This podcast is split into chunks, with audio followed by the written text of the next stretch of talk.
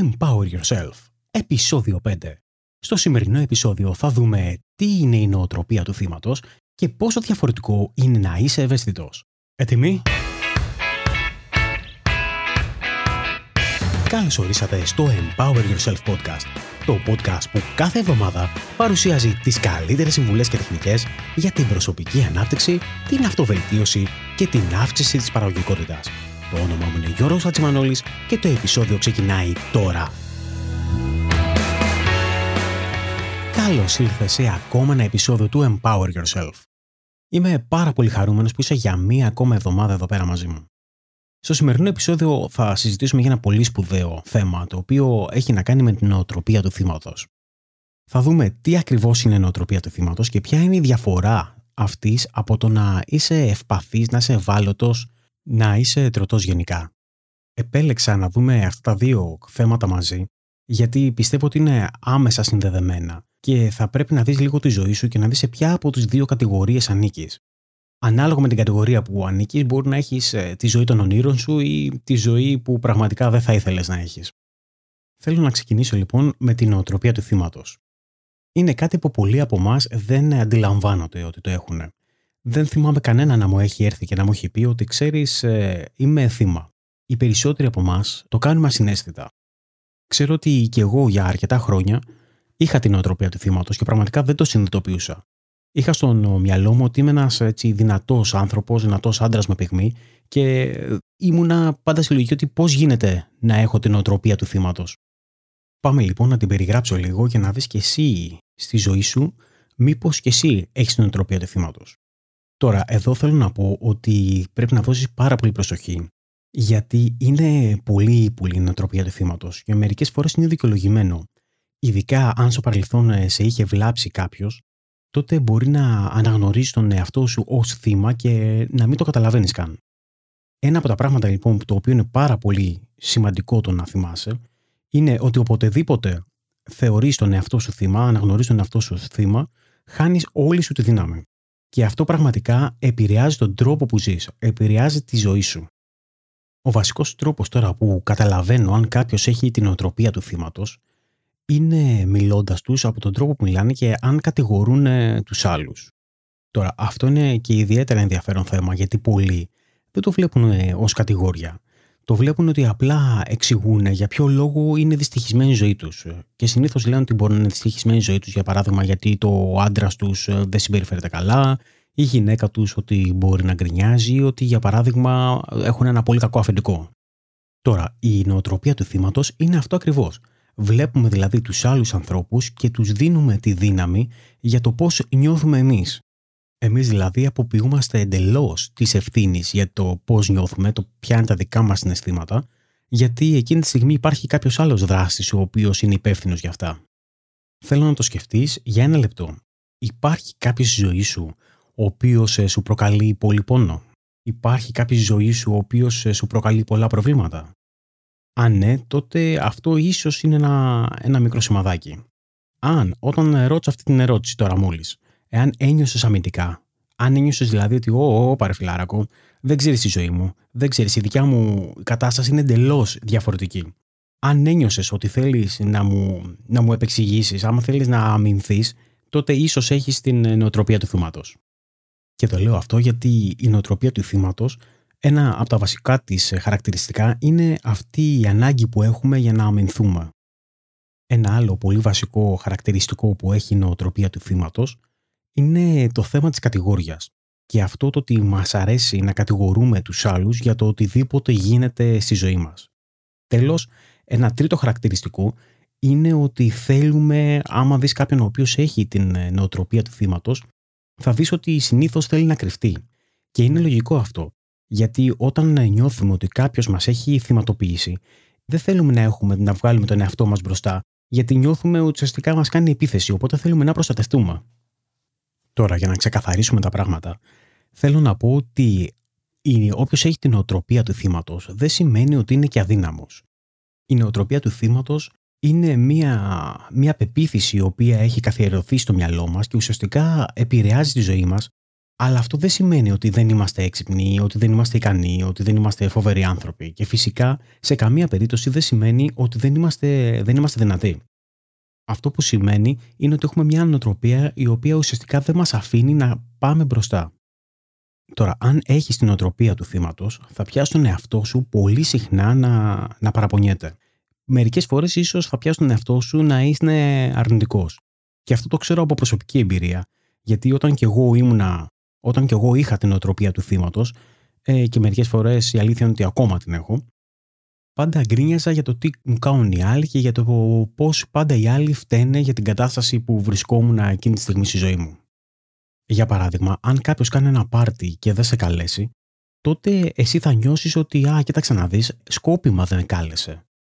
Στην πραγματικότητα, αυτό που έχει γίνει είναι ότι απλά δεν σε κάλεσε. Αλλά εσύ στο μυαλό σου το επεξεργάζεσαι, το σκέφτεσαι συνέχεια και θεωρείς ότι κάποιος το έκανε σε σένα, ότι εσύ είσαι το θύμα της κατάστασης.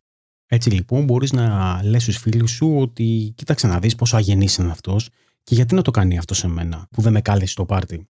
Όμως πρακτικά, αν κάποιος δεν σε καλέσει ένα πάρτι, μπορεί να μην έχει να κάνει καθόλου με εσένα. Όταν όμως έχεις την οτροπία του θύματος, δεν μπορείς να το δεις όλο αυτό. Νομίζεις ότι τα πάντα έχουν να κάνουν καθαρά με εσένα. Τώρα, αυτό που πρέπει να σου πω είναι ότι οι περισσότεροι άνθρωποι οι οποίοι έχουν την οτροπία του θύματος την έχουν γιατί κάτι έχει γίνει στο παρελθόν τους. Είναι πολύ πιθανό όταν για παράδειγμα ήταν παιδιά ή κάποια άλλη στιγμή στο παρελθόν τους να έγινε κάτι, να ήταν πραγματικό θύμα και έτσι να υιοθέτησαν αυτή την οτροπία. Και με έχει μείνει μέσα στο μυαλό τους και θεωρούν ότι ακόμα και σήμερα θα πρέπει να είναι θύματα. Όπως είπαμε, όταν είσαι στην οτροπία του θύματος, βάζεις τον εαυτό σου στο ρόλο του θύματος και θέλεις πάντα κάποιον άλλον να έχεις ε, στο ρόλο του θήτη. Θες πάντα να βρίσκεις ένα δράστη. Και αυτό το βλέπω και από το δικό μου εαυτό. Όποτε τύχει και μπω στην οτροπία του θύματος, τότε ψάχνω κάποιον να κατηγορήσω. Μόλις βρω κάποιον, τότε εντελώς ασυναίσθητα τον κάνω ως κακό στο μυαλό μου και παίρνω εγώ το ρόλο του θύματος. Το πρόβλημα με το να είμαι εγώ το θύμα είναι ότι έχω εκχωρήσει όλη μου τη δύναμη στον δράστη. Και φυσικά αυτό μπορεί να γίνεται εντελώς ακούσια στο μυαλό μου, αλλά το πρόβλημα είναι ότι συμπεριφέρομαι και έτσι. Με αυτόν τον τρόπο όμως δημιουργώ συναισθήματα δυναμίας και γενικά νιώθεις ε, αποδυναμωμένος, νιώθεις ε, οργή, νιώθεις ε, φόβο με τον εαυτό σου και πολλές φορές το άτομο που έχω εντοπίσει ως δράση, ως θήτη, δεν ξέρει καν ότι εγώ το κάνω αυτό. Αλλά ακόμα και έτσι έχω δημιουργήσει μια σχέση στην οποία αυτή είναι υπεύθυνη για το πώς εγώ νιώθω. Έτσι λοιπόν θα έλεγα ότι είμαι πολύ τσαντισμένος με αυτό που μου έχουν κάνει ή έχω πληγωθεί πάρα πολύ από αυτό που μου κάνανε. Και συνήθως όταν σκέφτομαι έναν άνθρωπο τον οποίο τον έχω θέσει στο μυαλό μου ως θήτη δεν θα του ανέθετα ποτέ τη συναισθηματική μου ζωή, τη, τα συναισθήματά μου. Κι όμως είναι ακριβώς αυτό που κάνω. Γιατί συνειδητά επιλέγω να είμαι εγώ το θύμα στην κατάσταση και ουσιαστικά να μην έχω έλεγχο των συναισθημάτων μου, να θεωρώ ότι κάποιος άλλος είναι υπεύθυνος για το τι θα νιώσω. Πάμε όμως να σου δώσω ένα παράδειγμα. Α πούμε λοιπόν ότι έχω πάει σε μια οικογενειακή γιορτή. Εκεί λοιπόν στη, στη γιορτή, στο τραπέζι που τρώμε, ένα μέλος της οικογένειάς μου λέει κάτι το οποίο είναι αρκετά υποτιμητικό για μένα. Λέει κάτι του στυλ ότι ξέρεις, όλη στην οικογένεια πιστεύουμε ότι έχεις πάρει τη θέση στην εργασία που είσαι αν και δεν το αξίζεις. Α υποθέσουμε λοιπόν ότι κάποιος το λέει αυτό σε μένα. Εγώ αμέσως μπορεί να μπω σε μια κατάσταση την οποία να νιώσω πραγματικά πληγωμένος και εκείνη τη στιγμή να, να δείξω κνευρισμό, να δείξω θυμό, να δείξω μίσος στο άτομο της οικογένειάς μου που μου το είπε. Αργότερα μπορώ να μπω σε μια διαδικασία και να αρχίσω να γκρινιάζω στην ε, σύζυγό μου για το πόσο αγενείς ε, είναι όλοι και ιδιαίτερα το άτομο το οποίο είχα αυτή την κουβέντα και για το πόσο κακός είναι. Και να αρχίσω να μπω σε μια διαδικασία στην οποία λυπάμαι για τον εαυτό μου, αλλά και ταυτόχρονα που κατηγορώ όλους τους άλλους. Αυτό λοιπόν είναι η νοοτροπία του θύματος. Εναλλακτικά τώρα θα δούμε ακριβώς το ίδιο σενάριο. Δηλαδή ότι έχω πάει σε μια οικογενειακή γιορτή και ένα μέλος της οικογένειάς μου, το οποίο έτσι το εκτιμώ, μου λέει κάτι τέτοιο. Εγώ από την άλλη το απαντάω ναι, ξέρεις, αυτό είναι η άποψή σου. Ίσως να είναι αλήθεια η άποψή σου. Ίσως υπάρχουν και αρκετοί άνθρωποι που συμφωνούν μαζί σου. Αλλά αυτό δεν έχει να κάνει μαζί μου. Και δεν πρόκειται ουσιαστικά εγώ να μπω και να δικαιολογήσω τον εαυτό μου. Εκείνη τη στιγμή λοιπόν, εγώ είμαι αυτός που αποφασίζει για το πώς θέλω να νιώσω για το σχόλιο αλλά και για το άτομο. Σε τέτοιες καταστάσεις επιλέγω συνειδητά να μην μπω στην νοοτροπία του θύματος. Και έχω παρατηρήσει ότι όποτε βρεθώ σε μια τέτοια κατάσταση, στην πραγματικότητα ποτέ δεν θέλω να είμαι εκνευρισμένος γιατί στην πραγματικότητα ποτέ δεν με εξυπηρετεί. Ποτέ δεν θέλω να νιώθω εκνευρισμένος και άσχημα μπροστά σε ανθρώπους. Ποτέ δεν μου αρέσει να μην μπορώ να ελέγχω τα συναισθήματά μου και να έχουν οι άλλοι το πάνω χέρι. Έτσι λοιπόν πολλές φορές ε, θα απαντήσω ότι αυτό λοιπόν νομίζω ότι ήταν ε, ένα ενδιαφέρον σχόλιο.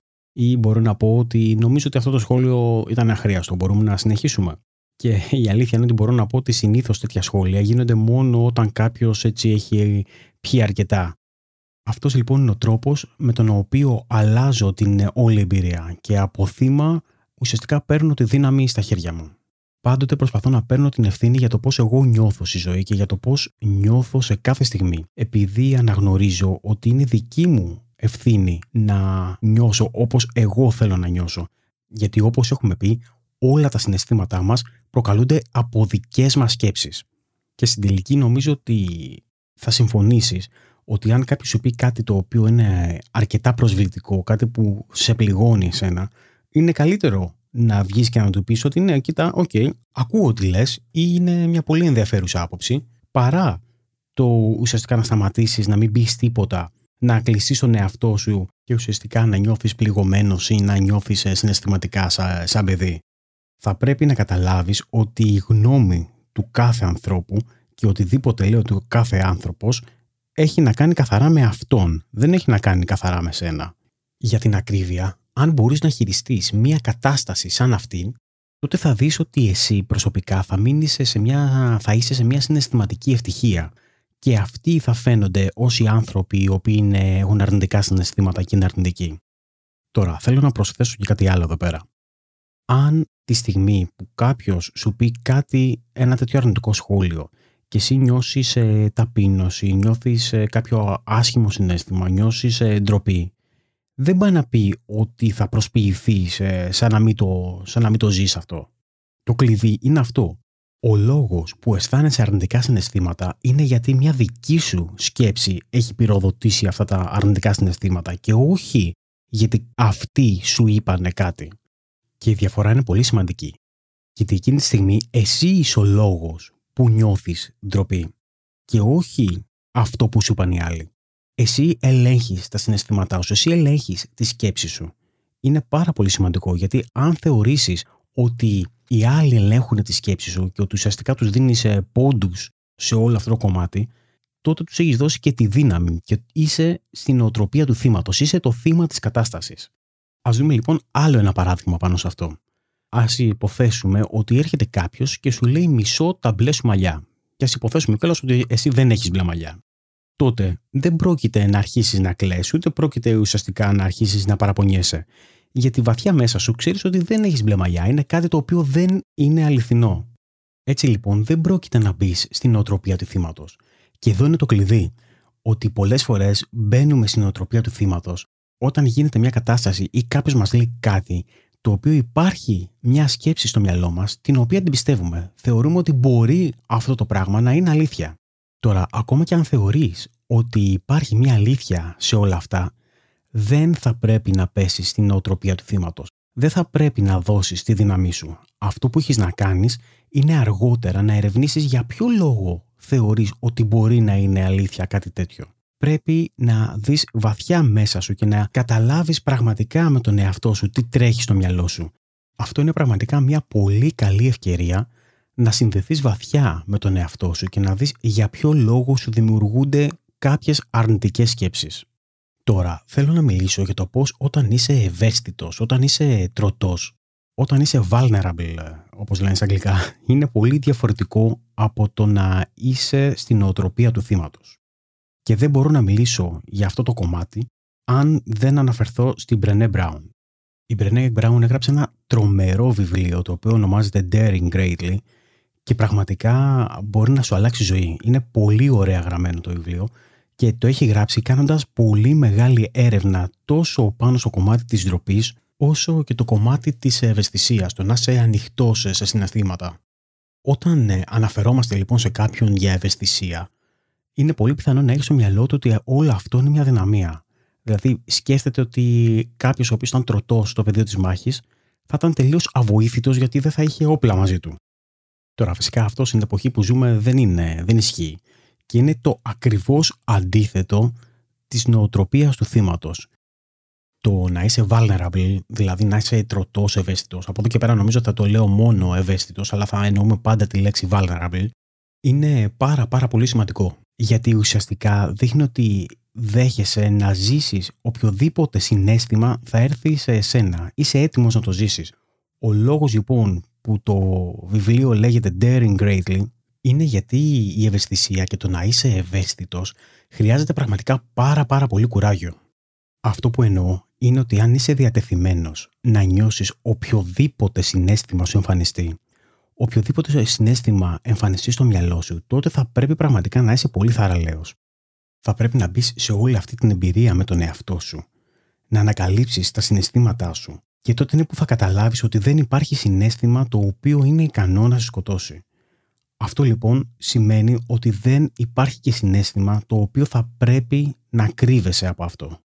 Αν είσαι σε μια σχέση με κάποιον τον οποίο τον αγαπάς βαθιά, τον αγαπάς πραγματικά, τότε θα πρέπει να είσαι τροτός, γιατί θα πούνε και θα κάνουν πράγματα τα οποία είναι πιθανό να σου πυροδοτήσουν σκέψεις και συναισθήματα τα οποία θα είναι πραγματικά πολύ δύσκολα. Αν έχεις την οτροπία του θύματος, τότε είμαι σίγουρος ότι θα κρυφτείς από όλη αυτή την εμπειρία. Θα απορρίψει οτιδήποτε σου πούνε οι άλλοι, οτιδήποτε δεν είναι ωραίο, οτιδήποτε δεν έχει σχέση με την αγάπη και θα προσπαθήσεις να ελέγξεις τον άνθρωπο έτσι ώστε να σου πει μόνο πράγματα που θα ήθελες εσύ να ακούσεις. Ο λόγος είναι ότι όταν είσαι στην οτροπία του θύματος, δεν θέλεις ο άλλος να γίνει ο θήτης. Οπότε προσπαθείς πάντα να ελέγξεις το τι γίνεται. Προσπαθείς να έχεις ένα έλεγχο των καταστάσεων. Και αυτό είναι ακόμα ένα ενδιαφέρον πράγμα για την ε, νοοτροπία του θύματος. Γιατί κάνει τους ανθρώπους να συμπεριφέρονται τρελά και ουσιαστικά να συμπεριφέρονται προσπαθώντας να ελέγξουν τους άλλους. Και μερικές φορές αυτό δεν μοιάζει με όσα είπαμε για την νοοτροπία του θύματος. Μοιάζει περισσότερο ότι ο άλλος ε, φωνάζει, ότι ουρλιάζει και ότι ουσιαστικά πάντα προσπαθεί να ασκήσει έναν έλεγχο. Από κάτω όμως κρύβεται ένας μεγάλος φόβος. Και ο φόβος αυτός δεν είναι άλλος από το ότι φοβάται να νιώσει οποιοδήποτε αρνητικό συνέστημα. Τώρα, η ευαισθησία και το να είσαι ευαίσθητος είναι το ακριβώς αντίθετο. Είσαι στη λογική ότι ναι, φέρε μου οποιοδήποτε συνέστημα. Θέλω να νιώσω οτιδήποτε. Θέλω να πάρω τα ρίσκα μου. Θέλω να νιώσω όλες τις καταστάσεις είμαι εδώ πέρα γιατί έχω αποφασίσει ότι θέλω να νιώσω όλα τα συναισθήματα. Είμαστε λοιπόν διατεθειμένοι να εκθέσουμε τον εαυτό μας στα συναισθήματα χωρίς καμία άμυνα, χωρίς να προσπαθήσουμε να αποφύγουμε τίποτα, χωρίς να κρυφτούμε. Έτσι λοιπόν, αν μπορείς να ακούσεις την κριτική κάποιου, αν μπορείς να ακούσεις ε, τη γνώμη κάποιου, χωρίς να νιώθεις ότι αμήνεσαι, τότε αυτό οδηγεί στη μεγαλύτερη και στη βαθύτερη μορφή οικειότητας. Και αυτό δεν ισχύει μόνο με τα άτομα που αγαπάς στη ζωή σου, αλλά ισχύει και για τον εαυτό σου. Όταν μπορείς να ακούσεις τη δικιά σου γνώμη για τον εαυτό σου, χωρίς ουσιαστικά να γίνεσαι, χωρίς να σηκώνεις άμυνες και χωρίς να ξεκινάς μια μάχη, τότε αυτό σημαίνει το να μπορείς να είσαι ευαίσθητος ή τροτός. Και όλο αυτό πραγματικά δείχνει το πόσο πολύ δύναμη έχεις. Γιατί σκέψει το λίγο.